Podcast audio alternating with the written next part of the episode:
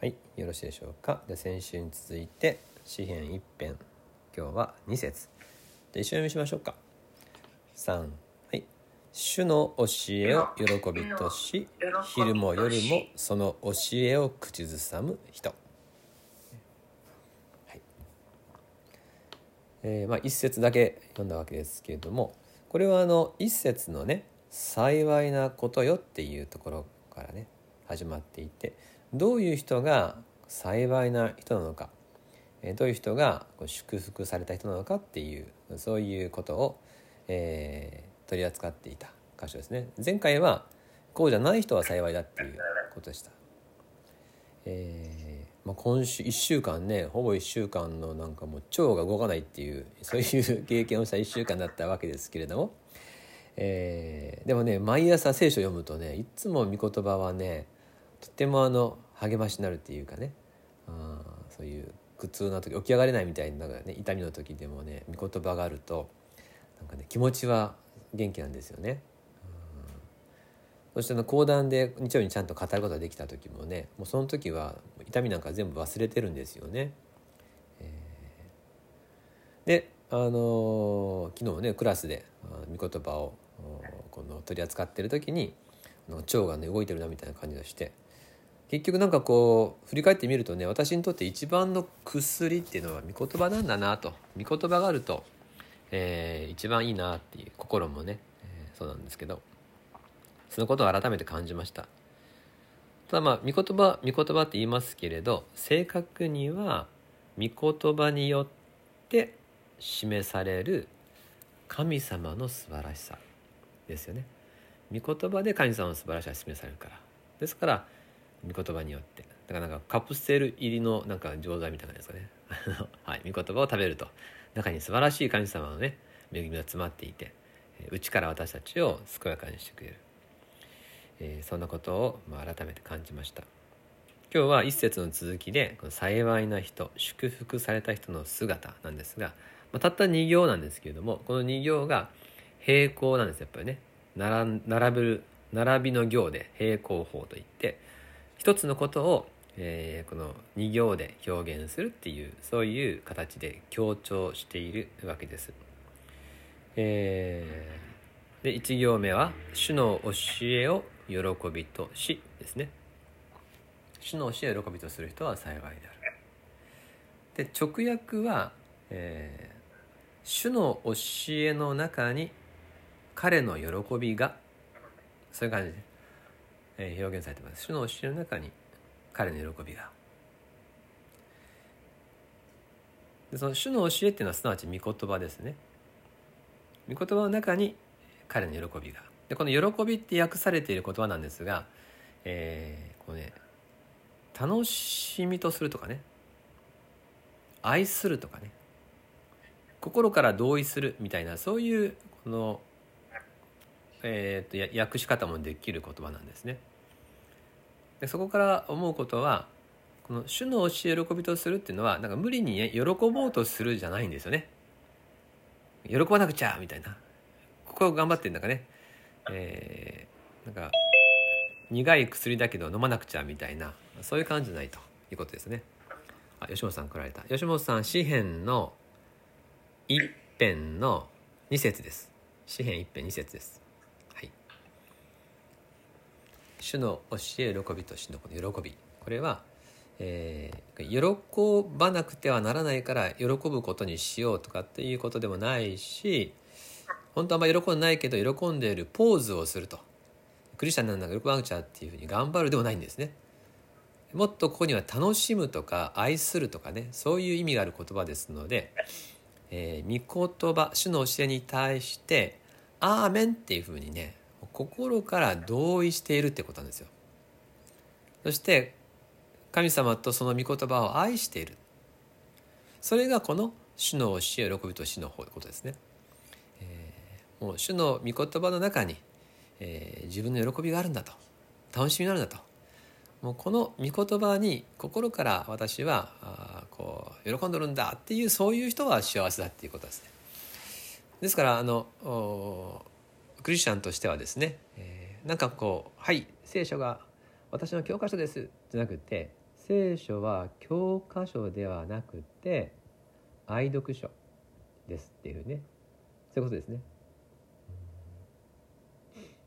これは神様はそういうふうにさせてくださるので私たちどうぞあの自分の我力努力でえ御言葉を喜ぶ生活スタイルにする場じゃなくって、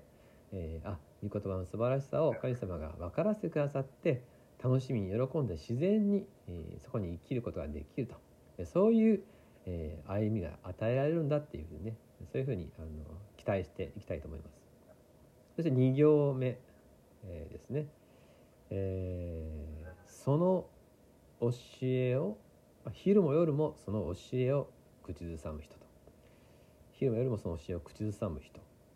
ですねでこれはその口ずさむっていうとなんかねちょっと歌ってるみたいな感じがするかもしれませんが、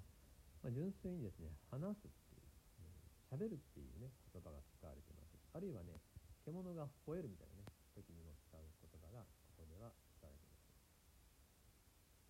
えー、結局あのこれは主の教えの中に自分の喜びがあるので常に、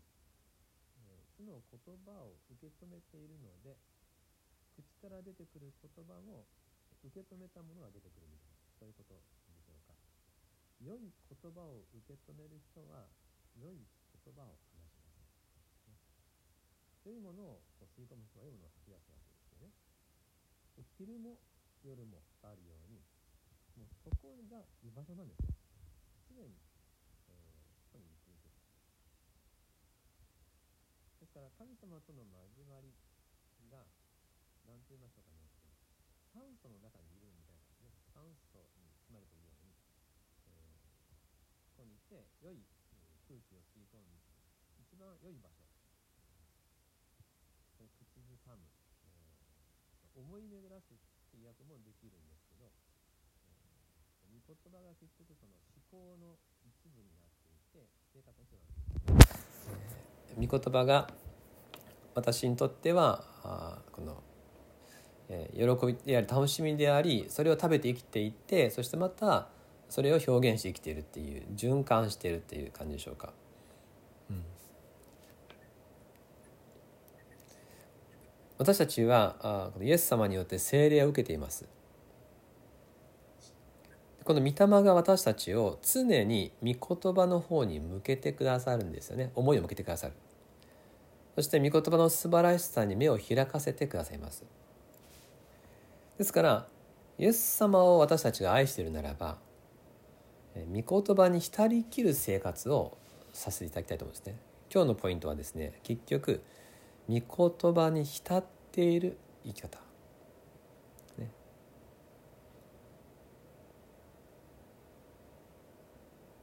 一節ではこの悪しき者の計りごととかね罪と道に立たないってありましたね。これと二節とはもうこの、えー、別の表全く違う表現で同じことを言ってるわけですけれども良い御言葉の中に身を置いてその良いもので心満たされて良いものを表現しながら生きていくっていうそういうことです。美しい泉があるとして、ね、その水を飲むのは私たち心よいと思うんですけどその泉に例えば誰かが毒を入れたとするでしょ？でもしばらくすれば全部流れきってしまってまた美しい泉になります。なぜかというと良い水が湧いてるからです。どんなに泉に悪いものを投げ込んでもその泉の毒の泉にはできません。絶えず良いものが流れてきてるから。私たちが心の内に主の御言葉を受け止めていたらどんなに悪い言葉を聞いたりね傷つけられても私たちの心から悪い言葉は出てきません。主の言葉によってこの生かされているからです。ですから私たちは御言葉を喜び生きる時にこの社会の中でね浄化していく小さなね浄水器みたいな働きをすることができる。これがキリストの香りを放つっていうことでしょ、えーどうかあのクリスチャンとして長くやっていくとねいつもね聖書を読みましょう御言葉に親しみましょうって言われてですねだからそれが努力目標みたいなね、えー、このライフスタイルを頑張れみたいなねあのかもしれないけど詩篇のこの方がおっしゃってるのはそこに楽しみがあるんだよと。それを愛するんだよっていうね。そこに浸りきるんだよっていう。そういうことでした。どうぞあの私たちはえーあなたのとあなたの言葉を愛する生活させてくださいと。もっとあなたの教えてください、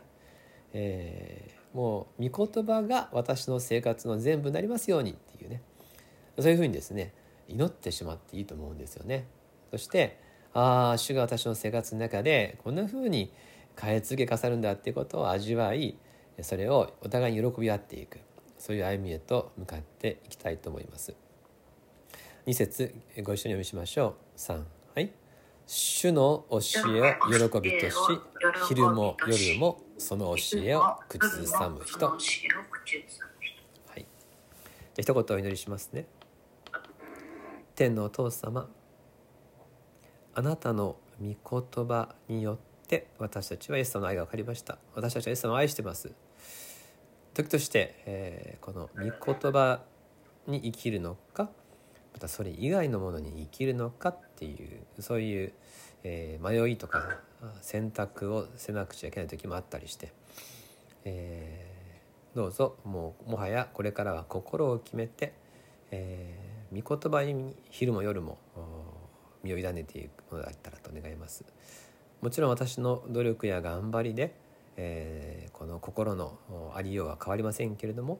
私のうちに住んでくださるイエス様が光の方へ御言葉の方へと導いてくださいますのであなたの導きにお委ねいたします。見舞いを喜び持って歩む私たちであらせてください。もっと御言葉を与えてください。あなたのことを教えてください。期待いたします。